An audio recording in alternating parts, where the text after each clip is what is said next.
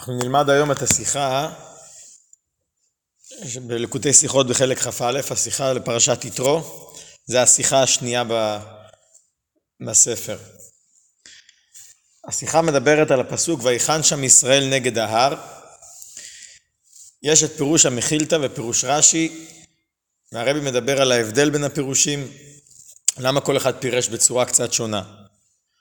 אז בואו נראה, על הפסוק ויחן שם ישראל נגד ההר כתוב במחילתא כל מקום שכתוב על הנסיעות והחניות, כתוב וייסעו ויחנו בלשון רבים. למה? כי נוסעים במחלוקת וחונים במחלוקת. אבל כאן, שהגיעו להר סיני, כתוב ויחן שם ישראל, אבל כאן הושבו לב אחד. הפירוש הזה במחילתא מובא גם בפירוש רש"י על התורה, אבל רש"י כותב את זה בסדר הפוך. כותב כך, ויחן שם ישראל כאיש אחד בלב אחד, אבל שאר כל החניות היה בתערומות ובמחלוקת. מה ההבדל בסדר, איך זה כתוב? קודם מביאים את המקומות האחרים ואחרי זה כאן, שהיה בלב אחד או להפך. אומר הרבי כך, מהמחילתא יוצא שהחידוש בחניה זו הוא בזה שהושבו, כאן הושבו לב אחד. אבל זה שכל החניות היו במחלוקות, נושאים במחלוקת וחונים במחלוקת, זה, זה, זה היה בפשטות. החידוש הוא שעם כל זה שהיה מחלוקות, כאן הושבו כולם לב אחד. אבל מרש"י משמע להפך, רש"י כותב, ויחן שם ישראל כאיש אחד בלב אחד, אבל שאר כל החניות בתערומת ומחלוקת, וזה החידוש, שבמקומות האחרים היה תערומת ומחלוקת. אז צריך להבין מה ההבדל, למה רש"י למד ככה והמחילתא למד אה, בצורה הפוכה. בפשטות, אפשר לומר שהחילוק בין רש"י למחילתא הוא בסדר, דרך הלימוד. במחילתא לומדים את העניין מהלשון וייסעו ויחנו.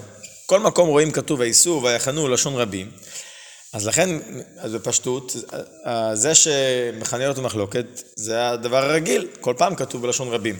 פה פתאום כתוב בלשון יחיד, וייחן, לשון יחיד, לכן אומר המחילתא, כאן הושבו לב אחד. אבל רש"י לא לומד מהמילים וייסעו ויחנו, שמזה הוא לומד שבמקומות אחרים, שבדרך כלל למסעות יש מחלוקות ותערומת. אלא, אלא בפשטות, על פי פשוטו של מקרא, הלשון וייסעו ויחנו לא מראה על תערומת ומחלוקת. אפשר לפרש, פשוט הרבה אנשים נסעו, חנו. זה הלשון הרגילה שהתורה משתמשת כשמדובר על רבים. מדובר כאן על אנשים רבים, שבטים וכדומה, אז לכן זה פשוט שכתוב וייסעו ויחנו. אז מאיפה רש"י לומד את הפירוש הזה של המכיל? רש"י לומד מהדיוק וההדגשה בפסוק זה עצמו, כתוב ויחן שם ישראל. שהרי אה, המילה שם מיותרת. ניתן היה לומר, ויחנו, ויחנו במדבר, מה זה ויחן ישראל נגד ההר? מה זה ויחן שם ישראל? אז מהלשון שם, שרק בחניה זו היה ויחן לשון יחיד, כאיש אחד בלב אחד, אז זה עצמו מלמד אותי שרק פה, אבל בשאר כל החניות זה היה בצורה שונה, בתערומת ומחלוקת. זאת אומרת, הלימוד של רש"י הוא לא מהמילים וייסעו ויחנו לשון רבים, אלא מה... מההדגשה שפה, שם, היה ויחן לשון יחיד. אז אם ככה צריך להבין, למה באמת המחילתא לומד מהמילים וייסעו ויחנו? אם על פי פשט אין הוכחה מהמילים וייסעו ויחנו, למה באמת המחילתא לומד מהמילים האלה? שזה היה פה, לא, שהחניות בדרך כלל היו באופן של תערומת ומחלוקת. דבר נוסף צריך להבין, הרי במחילתא עצמה יש עוד דרשה על הפסוק וייסעו בני ישראל, בני ישראל מרמסס סוכותה אז הוא אומר, נאמר כהרף עין נשאו בני ישראל מרמסס לסוכות לקיים מה שנאמר ואשא אתכם על כנפי נשרים זאת אומרת, הנסיעה מרמסס סוכות היה כהרף עין. ולכאורה, בנסיעה של כהרף עין, לא ייתכן מחלוקת. אז למה לפי המחילתא כתוב וייסעו בלשון רבים? הרי ככה אנחנו פירשנו, שלפי המחילתא כל פעם שכתוב וייסעו ויחנו בלשון רבים, הכוונה היא למחלוקת ותערומת. אז למה בנסיעה שהייתה כהרף עין, שלכאורה לא הייתה מחלוקת, נאמר וייסעו לשון היה צריך גם שם נאמר וייסע, וייסע ישראל ברמסס. זה קושייה למחילתא. ולאידך גם על רש"י קשה. אפילו שהוא לא לומד וייסעו ויחנו, קשה איך אתה לומד מהמילה שם. הרי לכאורה יוצא שהתורה מדברת בחנייה למתן תורה על השלילה של מקומות אחרים. אם אני מבין את זה ממקומות אחרים, זאת אומרת, כתוב וייסעו ויחנו, ופה מדגישים, או, פה היה ויחן לשון יחיד, אני מבין, או, תורה רוצה לחדש, שלפני מתן תורה היה אחדות. אבל אם וייסעו ויחנו לא מחייב שהיה מחלוקת. רק מזה שכתוב ויחן שם ישראל, אז נשאלת השאלה, למה פה במתן תורה, התורה צריכה להדגיש גנותם של ישראל? ולהגיד שרק פה היה אחדות, אבל בחניות אחרות היה תערומת ומחלוקת. למה זה חשוב פה במתן תורה לדבר על גנותם של ישראל, שבחניות האחרות לא היה עניין של אחדות? אז קודם כל הרבי מסביר בדרך הפשט, אחר כך ברובד יותר עמוק, התוכן, אה, תוכן העניין, מה העניין פה של האחדות, אופן האחדות וכולי. אומר הרבי כך, רש"י בדרך כלל הוא הולך בדרך הפשט. ולכן, כאשר רש"י אומר שכל החניות היו בתערומת ומחלוקת, הוא מתכוון לתערומת ומחלוקת כפשוטו. ריב, מריבות. ולכן אי אפשר לומר שהמילים וייסעו ויחנו מלמדים אותנו שהחניות היו במחלוקת ותערומת. כי מה פתאום לומר שכל פעם שכתוב לשון רבים זה אומר שהם רבים? למה? יש רבים כי עם ישראל הם רבים. רק אם התורה אומרת ויחן שם ישראל, שיש פה חידוש בחנייה הזאתי, באחדות, אז אני מבין שבאים לשלול שבמקומות אחרים לא היה אחדות, אלא היה מריבה. זאת אומרת, זה נובע מההבנה מה זה תערומת ומחלוקת. אז אם תערומת ומחלוקת זה כפשוטו, על פי פשט, אי אפשר ללמוד את זה מהמילים וייסעו ויחנו. אבל לעומת זאת המחילתא, הוא לא מתכוון מחלוקת במובן של ריב, הפוך משלום. אלא חילוקי דעות, לא היה איש אחד בלב אחד עם דעות, דעה אחידה, אין דעותיהם שוות. אז פה אתה יכול להגיד כן, עצם זה שכתוב וייסעו ויחנו בלשון רבים, כאשר אנשים רבים צריכים לפעול. אז בדרך הטבע מתעוררת הכרח אה, לדעות שונות, ואז צריכים להכריע בין הדעות. לכן נאמר בכל החניות והנסיעות וייסעו ויחנו בלשון רבים, כי בכל נסיעה וחניה היו חילוקי דעות בבני ישראל. אז, אז אם הפירוש מחלוק, מחלוקת הוא חילוקי דעות, אז זה מתאים ללמוד את זה מהמילים וייסעו ויחנו בלשון רבים. מוסיף הרבי ואומר ככה, מיוחד לפי מה שאנחנו יודעים מפנימיות העניינים, שמ"ב המסעות במדבר רומזים למ"ב דרגות ועליות בעבודת השם. כל מסע זה עוד דרגה, מ"ב מסעות הם יצאו ממ"ב דרגות עד שהגיעו לעבר לירדן ירחו לכניסה לארץ. ואם כך, אז קיימים הבדלים בין יהודי אה, בין כל יהודי לבין כל האחרים. כל אחד, העלייה והמסע הם בהתאם לדרגה שלו בעבודת השם. אי אפשר להגיד שכולם עולים בשווה. כל אחד עולה לפי הדרגה שלו. יש עלייה בית עליות, אבל בכל זאת יש הבדלים. ולכן, אז מתאים להגיד וייסעו ויחנו. הנסיעה והחנייה היא באופן שונה מאחד לשני. הוא התעלה כך וכך, הוא התעלה כך וכך, יש בכל לבבך, בכל נפשך, בכל מאודיך, כל אחד לפי הדרגה שלו. רק בחנייה של מתן תורה, היה פה חידוש מיוחד, ויחן שם ישראל נגד ההר, ושבו לב אחד. כיוון שהם עמדו, עומדם, הם עמדו נגד ההר לקבלת התורה, אז הושבו לב אחד, לב אחד ממש. אפילו לא כתוב לבב, לב. כי התורה, ההתגלות של התורה בעולם, שהתחיל להעיר כבר בהר סיני, בחנייה שלהם בהר סיני, הביא אותם למצב של שלום מושלם, לאחדות מוחלטת בין בני ישראל, עד שהתבטלו החילוקי דעות והתבטלו המדרגות, נרגש רק נקודה אחת משותפת מכל עם ישראל יחד. על פי זה מובן מה ששאלנו מקודם. אם הפירוש שבכל החניות היה תערומת ומחלוקת, הרי בין רמסס לסוכות לא יכול להיות, הרי זה היה ברגע, ברגע כמימרא, ברגע אחד, איך יכול להיות שהיה שם מחלוקת? אבל אם אנחנו מסבירים שמחלוקת הכוונה הוא חילוקי דעות, לא הייתה אחדות מושלמת, מוחלטת של בלב אחד, אז אפשר להבין. מובן למה מדוע בנסיעה מרמסס לסוכות נאמר וייסעו לשון רבים. כי למרות שנסיעה זו הייתה כהרף עין, נעשתה באופן של כולם כאחד, אבל למרות זאת אי אפשר להתבטא על הנסיעה הזו בלשון יחיד. שזה אומר שלא היה ביניהם חילוקי דעות בהתאם להבנתם, כי דבר זה נגרם רק באמצעות התורה, רק ויחן שם ישראל נגד ההר. רק אז הושבו כולם לב אחד. אבל כל עוד שלא היה נגד ההר, אז לא יכל להיות השוויה של, כל ה... של כולם יחד. לכן נאמר בפסוק, ויחן שם ישראל. ביטוי המדגיש שבחנויות האחרות לא היה מצב של לב אחד. כי זה החידוש של התורה.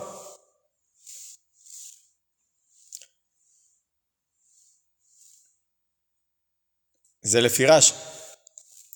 לכן רש"י אומר, נכון, כל עוד שלא היה מתן תורה, זאת אומרת, זה שאני כותב ויחן שם ישראל, אני לא בא להגיד, גם לפי פירוש רש"י, שמחלוקת הכוונה כפשוטו, אבל זה לא הפירוש שאני בא להדגיש במתן תורה את המחלוקת שהיה במקומות אחרים. אני רוצה להדגיש את המעלה והחידוש שהיה במעמד הר סיני, כנגד ההר, שהם הגיעו להר סיני, עד כמה ההשפעה הייתה גדולה, ולכן אני מדגיש, הנה, במקומות אחרים היה אחרת.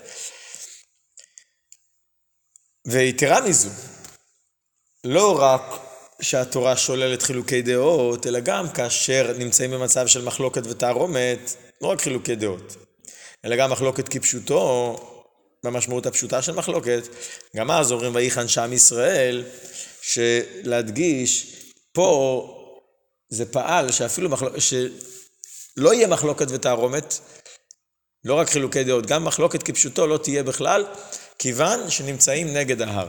זאת אומרת, אפילו כשנמצאים במצב ששייך מחלוקת ותערומת, מצד העניין הזה שהגיעו לנגד ההר, להר סיני, למקום שבו הולך, הולך, הולכים לקבל את התורה, אז התבטלו כל החילוקי דעות וכל המחלוקות והתערומות התבטלו לגמרי. אוקיי, אז מה רואים? לפי שתי הפירושים, שהתורה שניתנה בהר סיני פעלה על עניין של אחדות. באופן כמו שמחילתא כותב, כמו שרש"י כותב, אבל פעל עניין של אחדות. זאת אומרת שהאחדות נפעלה בכוח התורה. צריכים להבין מהי המעלה של התורה שיכולה לגרום לאחדות כאיש אחד בלב אחד.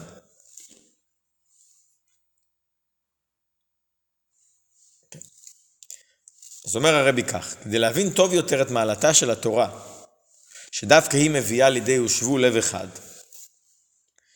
כי הרי לכאורה, דווקא בתורה אנחנו רואים עניין של מחלוקת בצורה הרבה יותר גדולה. אנחנו יודעים שבתורה יש הרבה חילוקי דעות.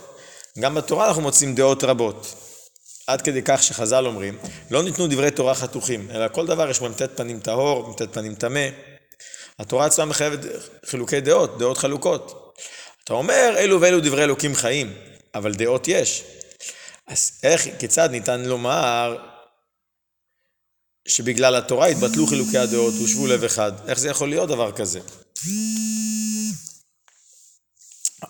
עכשיו, לגבי התורה, הגם שבפועל ההלכה נקבעת כמו דעה אחת, ואחרי שנפסקה ההלכה כדעה מסוימת, אז כולם צריכים לנהוג כמו הדעה הזאתי, אבל בכל זאת, לא הכוונה שהתורה מבטלת לכאורה את החילוקי דעות, אנחנו אומרים אלו ואלו דברי אלוקים חיים. מעשה בפועל מתנהגים כולם בשווה, אבל בשכל בוודאי שיש חילוקי דעות אחד עם השני. ככה, איך אפשר לומר, צעד שהתורה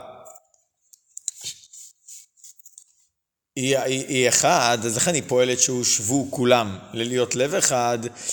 זאת אומרת, שה, ש, זאת אומרת שהאחדות היא לא רק בלב, במעשה, האחדות היא גם אפילו בלב, ברגש, ברגש של האדם. התורה פועלת אחדות, שלא יהיה חילוקי דעות.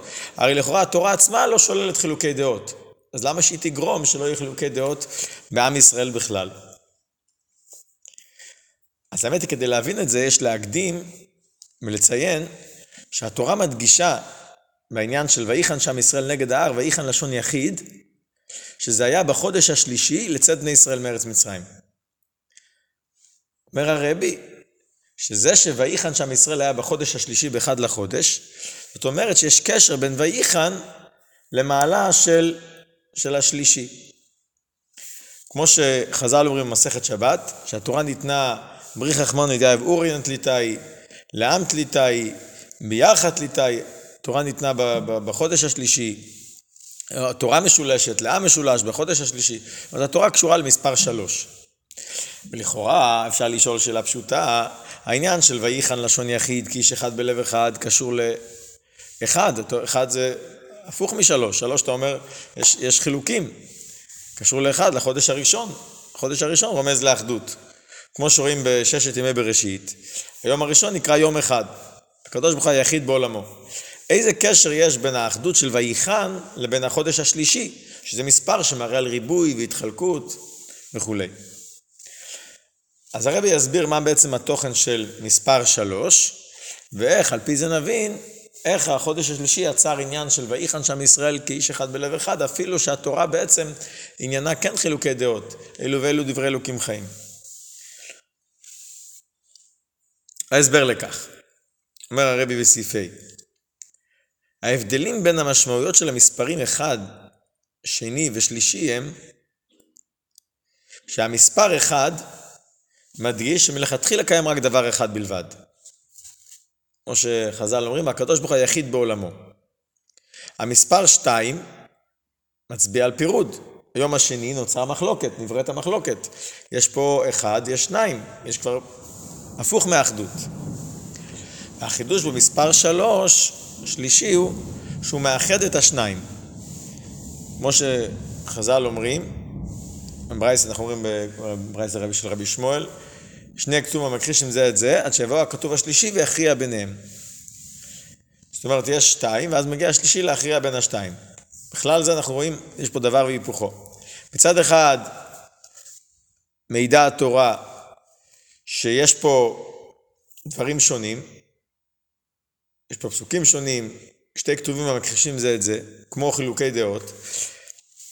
זה על דרך העניין של תרעומת מחלוקת, ובכל זאת, לא רק שאין סתירה ושוני בין פסוק אחד לשני,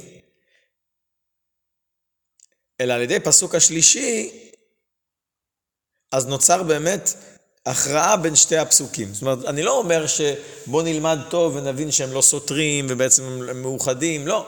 יש שתי כתובים, מכחישים זה את זה. ואז השלישי יוצר הכרעה, לרובד חדש, הכרעה בין שתי הפסוקים, ויוצר אה, דעה שלישית שמאחדת בעצם את שתי הדעות הקודמות, את שתי הפסוקים הקודמים, שתי החילוקים שהיה בין אחד לשני. אך מצד שני, אומר הרבי, אומר הרבי, החידוש של הכתוב השלישי הוא מכריע ביניהם. המשמעות האמיתית של ההכרעה אינה רק לפס... לפסוק כאחד מהם ולשלול את האחר. אני יכול, אני פוסק כמו אחד ושולל את השני. לא. אני לא אומר, אתה צודק ולא אתה. השופט מכריע בין שתי אנשים, לא אומר, ראובן צודק ולא שני. ככה זה נראה בחיצוניות, זה יכול להיות דבר כזה. אבל עומק העניין של ההכרעה הוא להראות ששתי הפסוקים, שלכאורה כל אחד כשלעצמו סותר את השני, הם מתיישבים, נעשים מתיישב, מתיישבים ומובנים יחד על ידי ההכרעה של השלישי. זה עומק העניין של ההכרעה, יבוא השלישי ויכריע ביניהם. בדומה לכך בכתוב אומרים הלכה כדברי המכריע. מה עומק העניין של ההלכה כדברי המכריע? מה הסיבה שההלכה כהמכריע? כי ההכרעה של הדעה השלישית היא לא שהיא מסכימה לאחד משתי הדעות, אלא היא כוללת את שתי הדעות יחד.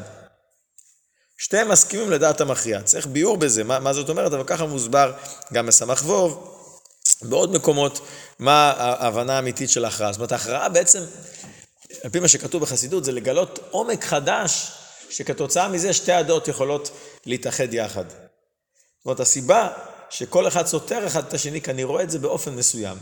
אבל אם הייתי רואה את זה ברובד אחר, הייתי רואה ששתי הדברים יכולים להתאחד יחד.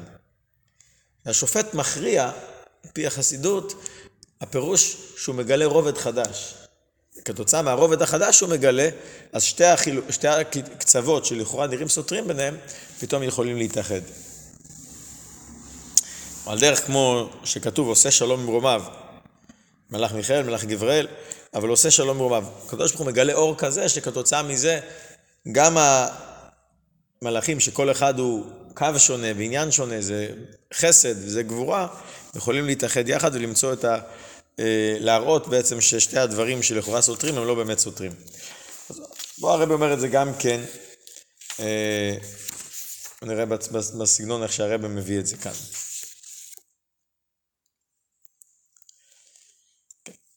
כיוון שחז"ל מקשרים את העניין הזה, את התורה בכלל, עם המספר השלישי, אמרנו, החודש השלישי, התורה ניתנה, אוריינט ליטאי, למה ליטאי? מובן שעניין התורה בכלל הוא כמו השלישי המכריע. מה זאת אומרת? גם במקומות שבהם פסק ההלכה בתורה הוא לא בגלוי באופן של הכרעה, אלא באופן ששל... שאני שולל את הדעה השנייה, בכל זאת, לאמיתו של דבר, בעומק מה זה זה עניין של הכרעה. כי אחרי שנפסקה ההלכה, זה לא הפירוש דחיתי דעה אחת ופסקתי כדעה השנייה. אלא מסכימות הדעות החולקות להלכה זו, לא רק בנוגע למעשה בפועל, אלא גם במחשבה, ברגש, בהבנה, מתקבלת הסברה של ההלכה. ואז נעשה באמת שלום אמיתי בין כל הדעות. מה הכוונה? אז דרך אגב, גם על פי ניגלי יש דבר כזה. יש בכללים של פסקי הלכה, אז כתוב שברגע שהתורה אמרה אחרי רבים להטות, ואז מיעוט הדיינים מבטלים את דעתם בפני הרבים, ויש דעה, יש אופן שמצטרפים עם הרוב. זאת אומרת, זה לא סנהדרין שחסר, כי רק אה, אם יש 23, אז 12 לעומת 11. אלא זה פסק של כל הבית דין. כי ברגע שנפסק הלכה לפי הרוב, התורה אומרת לפי הרוב, אז בעצם גם המיעוט מצטרף לרוב. זה אפילו בניגלה, בפשטות, להלכה למעשה. עוד לפני שנסביר את פנימיות העניינים. עכשיו, לכאורה פה הרבי רוצה להגיד יותר מזה, שהשכל וההבנה של המיעוט משתנה לפי ההלכה למעשה. כי, ולכאורה, בפשטות זה קשה, כי הרי כל הרעיון הוא, פסק הלכה זה פסק שכלי. אם המיעוט מבין באופן אחר, אז אדרבה, הוא לא מסכים עם הרוב. הסברה של המיעוט הוא שונה מסברת הרוב. אז אומר הרבי, דבר מאוד מעניין. כיוון שהתורה פוסקת אחרי רבים להטעות, אז מילא גם המיעוט יתבונן ויתעמק עוד, עוד הפעם ועוד הפעם, ואז. ואז, ואז הכרעת השכל שלו תשתנה ותעשה כמו פסק ההלכה. זאת אומרת, המסקנה וההכרעה של אחרי רבים להטעות יגרום גם למיעוט להבין את, ה... את, את עומק העניין ואת הסברה שנקבעה להלכה. זה על פי ניגלה. על פנימיות העניינים עוד יותר, הרב לומד את זה בצורה יותר עמוקה. הכוח של התורה, שאומרים השם עוז לעמו ייתן, השם מברך את עמו בשלום, היא לעשות שלום בעולם. לא ניתנה התורה, כל התורה כולה לעשות שלום בעולם.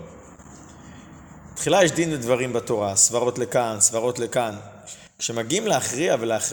ולהחלטה של התורה בהתאם לאחד הסברות, אז צריך השם עוז לעמו ייתן.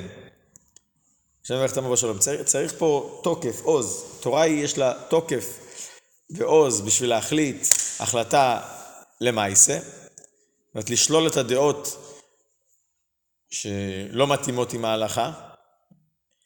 אבל אז אני אומר, לכן אומר פעמיים, השם עוז לעמו ייתן, השם יברך את עמו בשלום. העוז הזה גורם שייווצר שלום. זאת אומרת שכל הדעות יסכימו לדעת ההלכה. ואז יהפוך להיות שלום אמיתי ביניהם בפועל, לא רק שלום בנוגע למייסה, שאפילו שאני חושב אחרת אני אתנהג למייסה כמו, ש, כמו שפסקת, אלא זה יגרום למצב של שלום, שהדעה שלי תשתנה כמו הדעה שלך. איך זה קורה?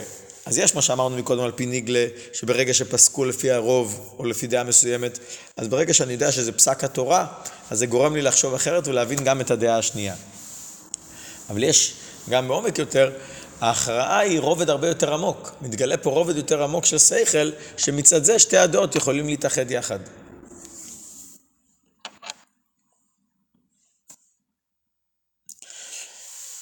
אומר הרבי, שאם זה העניין של הכרעה, אז על ידי זה אפשר להבין יותר טוב את הסיפור שמספרים חז"ל בראש השונה. גמרא בראש השונה מספרת שהיה ויכוח בין רבי שוע לרבן גמליאל. לפי החשבון של רבי ישוע, יום כיפור היה צריך להיות יום אחר מכמו שרבן גמליאל קבע. ורבן גמליאל פסק את הדעה שלו, הוא רצה שכולם ינהגו ככה. והוא פסק שרבי ישוע יצטרך לבוא אליו במקלו, במעותיו, ביום הכיפורים, שיצא לפי החשבון של רבי ישוע. רבי ישוע עשה את זה. זאת אומרת, רבי ישוע קיבל את דעתו של רבן גמליאל למעשה, אפילו שהוא חשב שהוא טועה בחשבון, הוא קיבל את דעתו של רבן גמליאל והוא, והוא ככה נהג למעשה, והוא באמת הגיע לרבן גמליאל עם מקלו ומעותיו. נשאלת השאלה, למה היה צריך לבוא עם המקל והמעות? אם אתה רוצה להראות ש... שרבי ישוע נוהג בפועל כמו דעת רבן גמליאל, היה מספיק שרבי ישוע יבוא ביום שיחול ביום הכיפורים, לפי החישוב שלו, ברגע שהוא מגיע, יוצא, יוצא ממקום מושבו, שזה חוץ לתחום, מגיע לרבן גמליאל, הנה, אז זה מראה שהוא פסק כרבן גמליאל, הוא, לא, הוא יצא מחוץ לתחום. אם זה היה יום כיפור לפי החשבון שלו, היה אסור ללכת, אה, לצאת מחוץ לתחום. למה, למה גם רבן גמליאל גזר עליו שיבוא אליו גם מחוץ לתחום ועם מקלו ומעותיו? מה זה מוסיף? למה זה חשוב?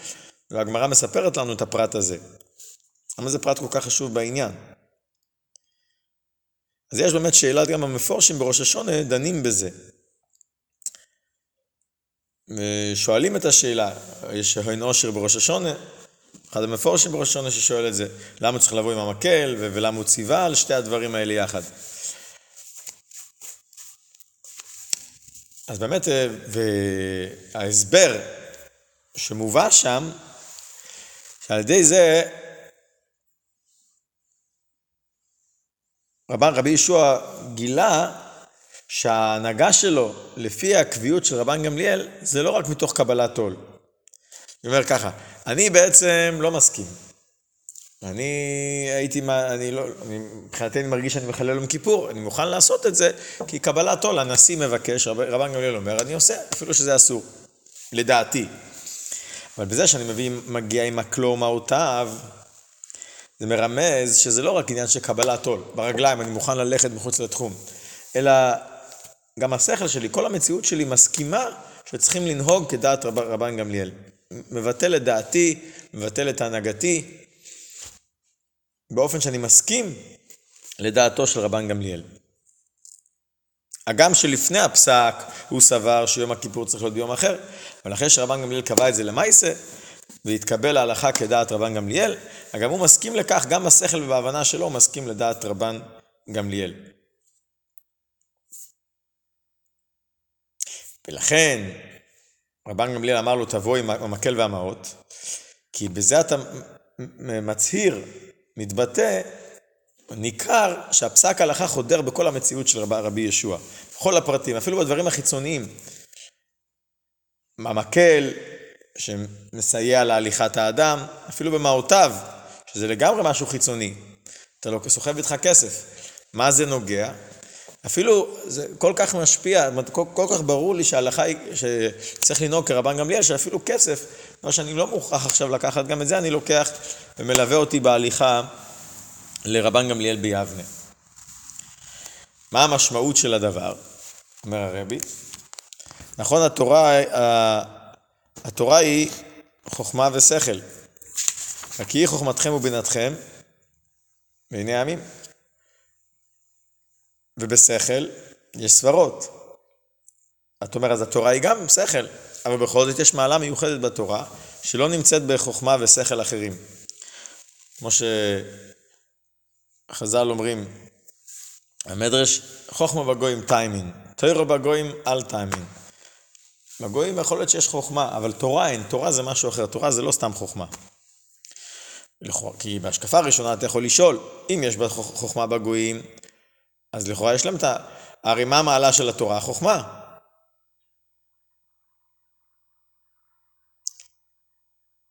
אז למה, למה, אין את זה ב, למה אין את זה בגויים?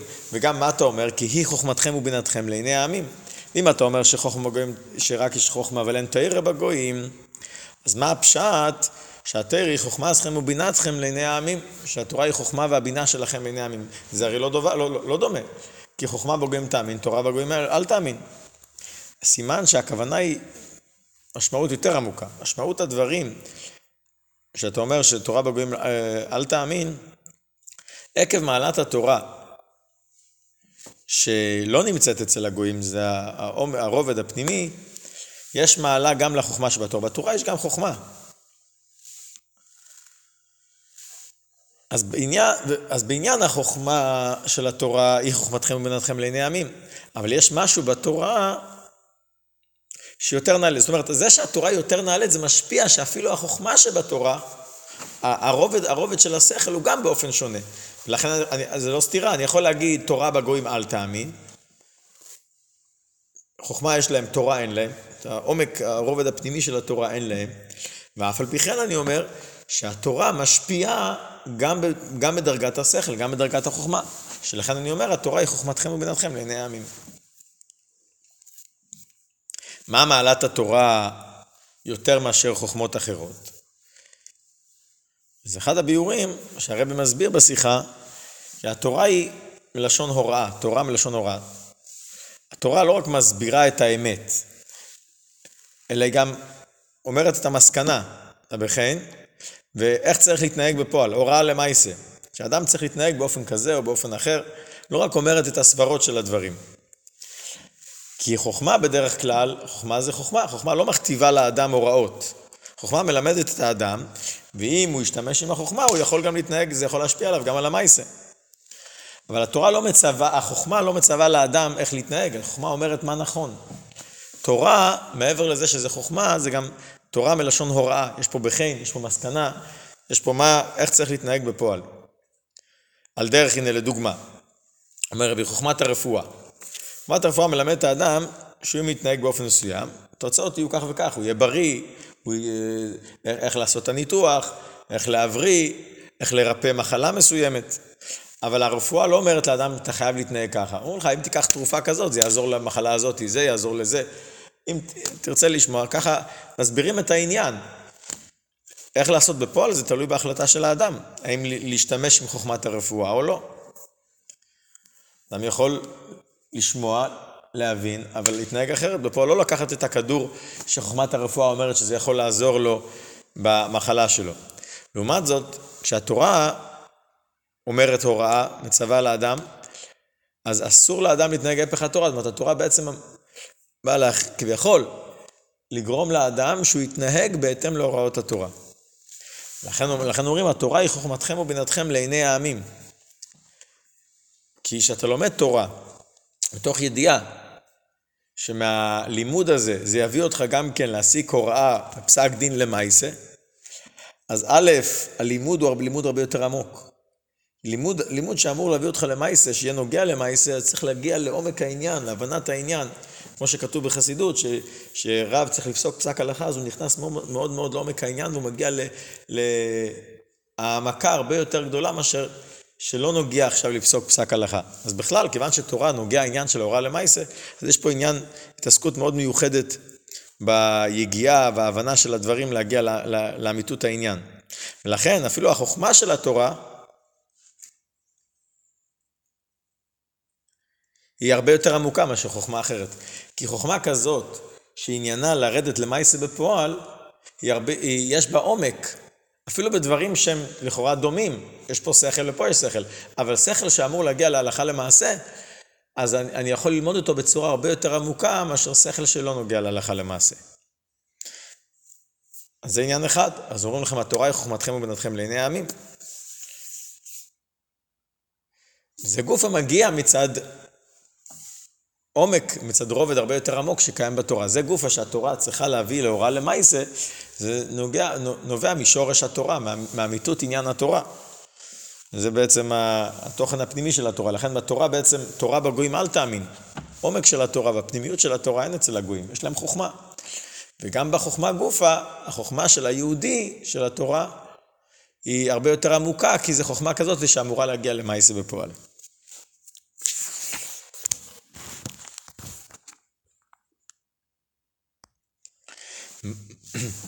עכשיו נלמד מה באמת הסיבה של הדבר. למה באמת אה, התורה חייבת לרדת למעשה בפועל? ממה זה נובע? אז אומר הרבי בסעיף ח' הגורם להבדל הזה בין התורה לבין החוכמה, כי התורה היא חוכמתו ורצונו של הקדוש ברוך הוא. הקדוש ברוך הוא זה אמת, אלא התורה היא אמת, אמת לאמיתתה. ואחד הדברים של אמת, תכונות של אמת, מידת האמת הוא שהוא מבריח מן הקצה אל הקצה. זאת אומרת, אמת חייבת להיות נכונה בכל מקום. אם זה נכון רק במקום מסוים ולא במקום אחר, אז, אז חסר פה באמת. אז זה לא אמת, בטח לא אמת לאמיתתו. זה ההבדל בין שקר לאמת בכלל. שקר זה דבר זמני, שהוא לא מתאים תמיד. אמת, התורה היא אמת, לכן היא מתאימה בכל הזמנים, בכל המצבים ובכל הרבדים. ולכן, כאשר, כאשר התורה מגלה את האמת של הדבר, אם זה האמת, אז זה לא, לא, לא יכול להיות שזה רק, שזה אמת רק בעולם השכל ולא בעולם המעשה. זאת אומרת, אי אפשר להגביל את, את זה בשכל של אדם. אני אומר, אני אבין את האמת של הדבר, אבל למעשה זה לא מחייב אותך לנהוג באותו, על, על, פי, על פי אותה אמת. לא, אני עושה הפרדה בין עולם השכל לעולם המעשה. אם זה אמת, אז זה אמת בשכל ואמת גם בהנהגה. זה הפירוש, אמת זו חודרת לכל כולו עד למעשיו. אדרבה, מעשה הוא העיקר. זה, זה מתבטא האמת של הדבר, הוא כזה אמת, שזה מחייב אותך אפילו למעשה בפועל. כיוון שזה תכונת האמת, אז לכן גם יש הבדל, לא רק ב, אם זה יורד לפועל, אלא גם אופן, אופן הקליטה והתפיסה של חוכמת התורה. מסיבה זו אומר הרבי יש הבדל בין אופן, אה, אופן קליטת חוכמת התורה לעומת שאר החוכמות. כמו שלמשל חז"ל אומרים שההלכה נקבעת כבית הלל ולא כבית שמאי. לכאורה בית שמאי מחד ידי תפי, שהם היו יותר מחודדים, אז לכאורה צריכה להיות ההלכה כמו המחודדים יותר. למה הלכה כבית הלל? אומרת הגמרא, פני שנוחים ועלובים הם. לכאורה, נשאלת השאלה, הרי צריך, כיוון שצריך לקבוע את ההלכה לפי, לפי מי שההבנה שלו יותר מחודדת והוא שכל יותר, יותר עמוק, יותר, יותר חד, ולכן הוא תופס את הדברים בעמקות יותר, איך יכול להיות שלהלכה למעשה אתה פוסק כדעת בית הלל, שבעניין החידוד והחריפות זה היה פחות מבית שמאי? הרי שכל, כללי השכל הוא שככל שיותר עמוק אתה מגיע יותר לעומק העניין, לכאורה אתה יותר מכוון לאמיתתו של הדבר. אלא מה? הסבר בזה, כי כדי להגיע לאמת של התורה, זה דווקא על ידי עניין ההלכה. מה הכוונה? הרי אמרנו שבסופו של דבר הפסק ההלכה, זה שאני צריך לפסוק הלכה למעשה, זה גורם לי שהסברה בשכל תהיה הרבה יותר עמוקה. אם אני רק לומד את הדבר כדבר שכלי, בשכל יש נטיות של חסד, גבורה, באופן כזה, באופן כזה. בית הלל מקילים, בית שמאי מחמירים, בית הלל יותר קשורים לחסד, בית שמאי יותר קשורים לגבורה. ובאמת ככה, ככה זה טבעי בשכל, כיוון שאני צריך להבין את הדברים. אז לפעמים אני מבין באופן כזה, באופן כזה, יש סברות מעורבות, אבל כאשר אתה צריך לפסוק פסק הלכה,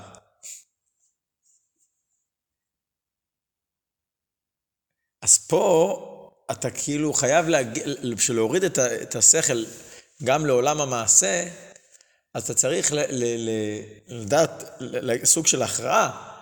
אתה צריך להגיע לעומק העניין הרבה יותר מאשר להכריע רק בעולם השכל. אומר רבי כך, למרות שתכליתו של השכל הוא לחפש ולהבין את אמיתותו של הדבר, שום כך יכול האדם להתפשט מנטיותיו ולהבין אחרת, וזה בעצם גורם שיכול להיות מצב שאפילו בשכל אני אבין קצת שונה מהנטייה הטבעית שלי. לכן יכול להיות מצב שלפעמים כולי בשמאי, מחומרי בסילל,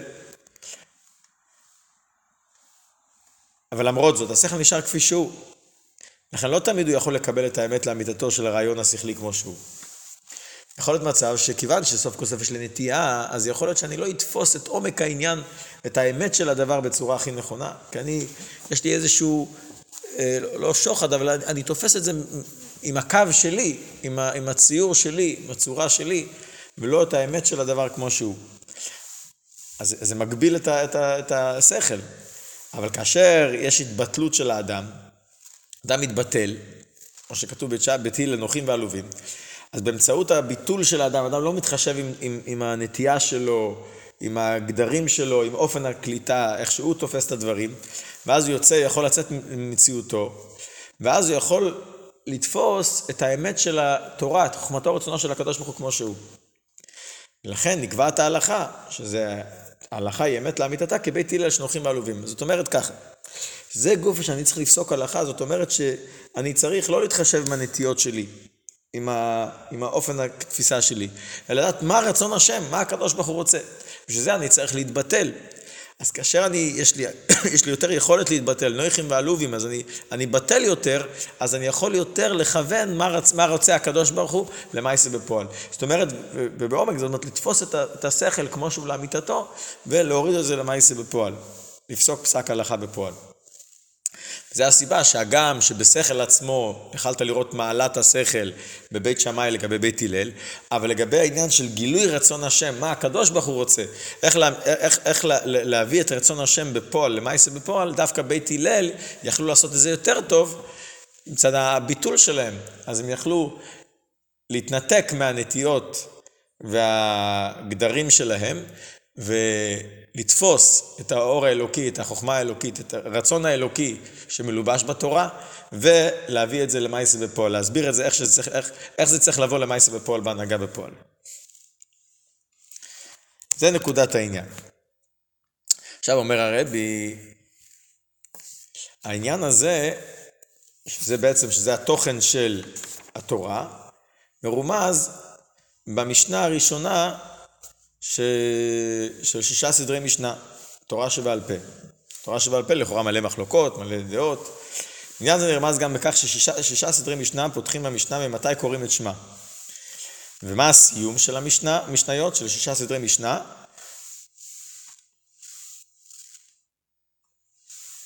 כל השונה הלכות בכל יום, מובטח לו שהוא בן עולם הבא. זאת אומרת, סיום המשנה מדברת על לימוד הלכות, כל השונה הלכות בכל יום מובטח לו שהוא בן עולם הבא. למה? כי תכלית כל הדיונים בתורה הוא לעסוק כשמע את האלי בדילכתי, להגיע להלכה למעשה, להגיע למסקנה להלכה למעשה. כי על ידי זה דווקא בהלכה מתגלה האמת, האמת האמיתית של התורה. רצון השם בא לידי ביטוי בהלכה למעשה. מצד אחד. אבל כדי להגיע לסיום של לימוד התורה, כל השונה הלכות בכל יום, הליכות, תקרא הליכות, אלא הלכות בזה אדם מתעלה וכולי. צורך בהכנה, שזה מרומז בתחילת משניות. איך מתחיל המשניות? מתי קוראים קריאת שמע? מתי קוראים את שמע? מה זה קריאת שמע? עניין של יראת שמיים, קבלת עול מלכות שמיים. כי על ידי הקבלת עול מלכות שמיים, היראה וההתבטלות לרצון העליון, קבלת עול מלכות שמיים שאדם מקבל על עצמו, אז הוא לומד תורה מתוך התבטלות וקבלת עול, ועל ידי זה הוא יכול להגיע ללימוד ההלכה, לכוון להלכה למעשה. לכוון מה, מה, מה רוצה הקדוש ברוך הוא, מה רצון השם.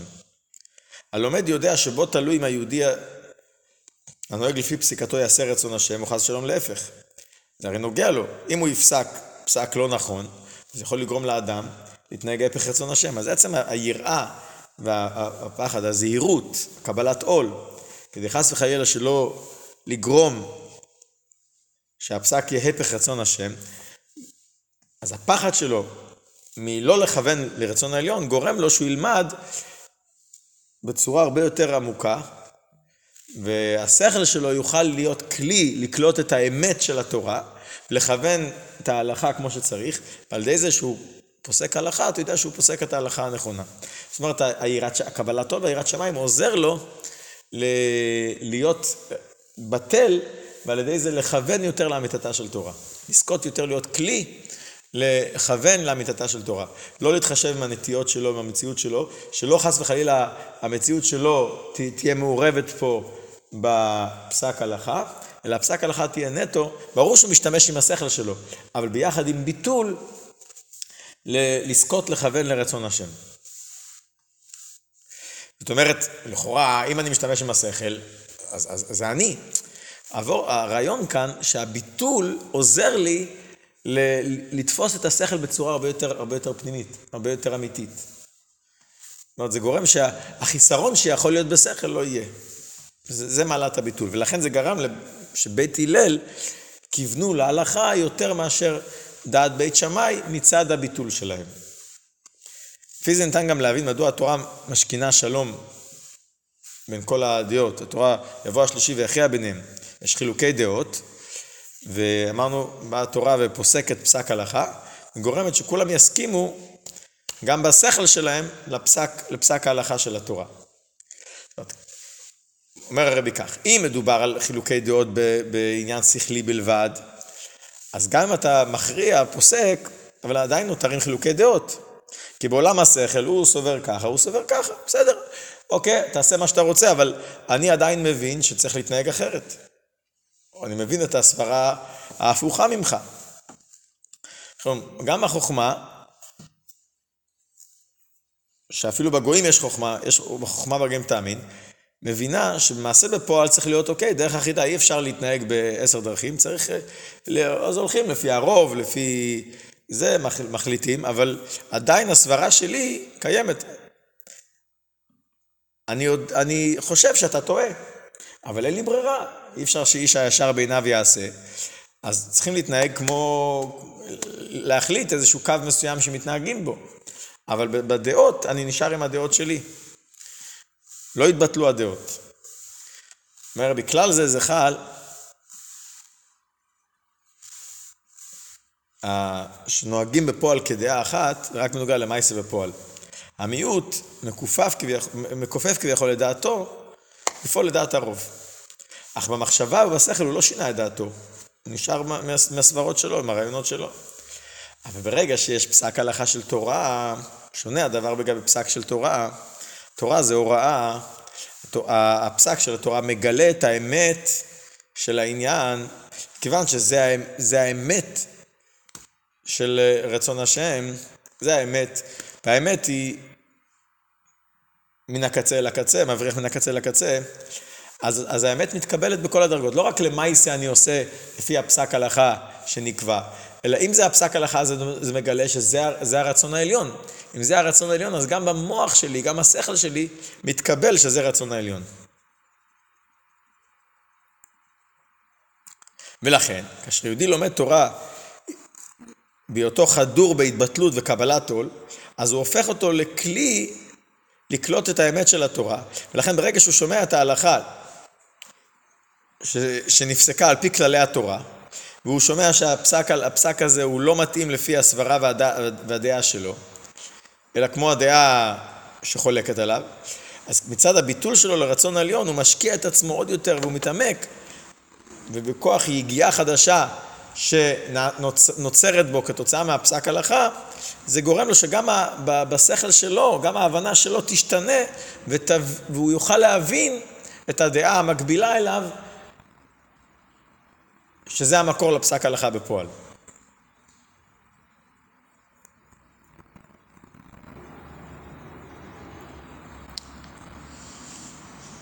זה עומק העניין של האחדות של האמת שמתגלה על ידי התורה, ובעצם אה, יוצרת סוג של אחדות בין הדעות.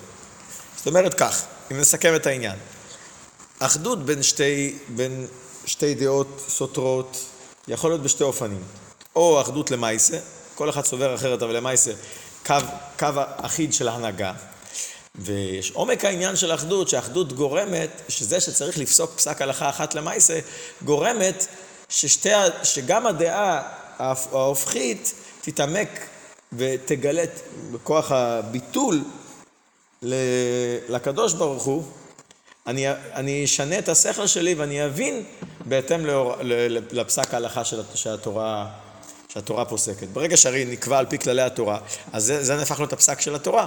אז גם אני משנה את השכל שלי להבין כמו פסק התורה.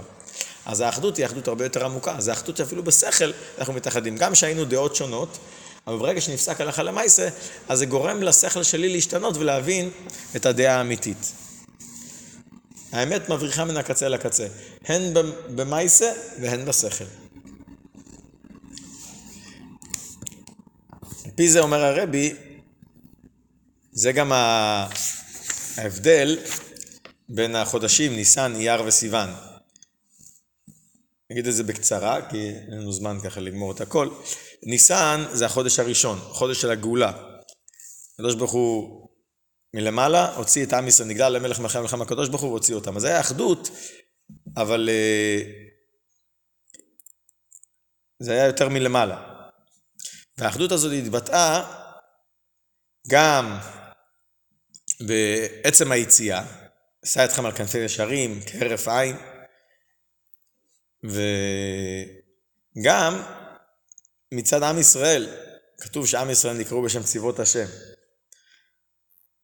זאת אומרת שהם היו בקבלת עול לקדוש ברוך הוא.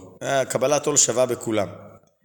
אז זאת אומרת, היציאת מצרים, היציאת, היציאת מצרים הקיפה את כל עם ישראל בשווה, ולכן בכולם היה ניכר נקודה שווה של קבלת עול צבאות השם. לא, לא ניכר החילוקים, השבטים, חילוקים בין אחד לשני. מגיע חודש אייר, זה עבודה, עבודה עצמית, דרך איזו עבודה של ספירת העומר, עם ישראל התכוננו למתן תורה. פה נרגש החילוקים. כל אחד הוא שונה אחד מהשני, זה ככה, זה ככה. אחרי זה מגיע חודש סיוון, זה חודש של מתן תורה, שכאיש אחד בלב אחד זה מאחד את כל עם ישראל יחד, שאפילו שכל אחד הוא שונה, לכן בכל המסעות היה תערומת ומחלוקת, אבל התורה יוצרת שלום בין כל הדעות המחולקות, וגורמת שגם הדעות המחולקות יתאחדו יחד. שיהיה שלום אמיתי.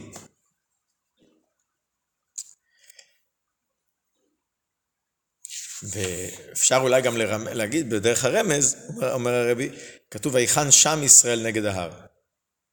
מה זה שם?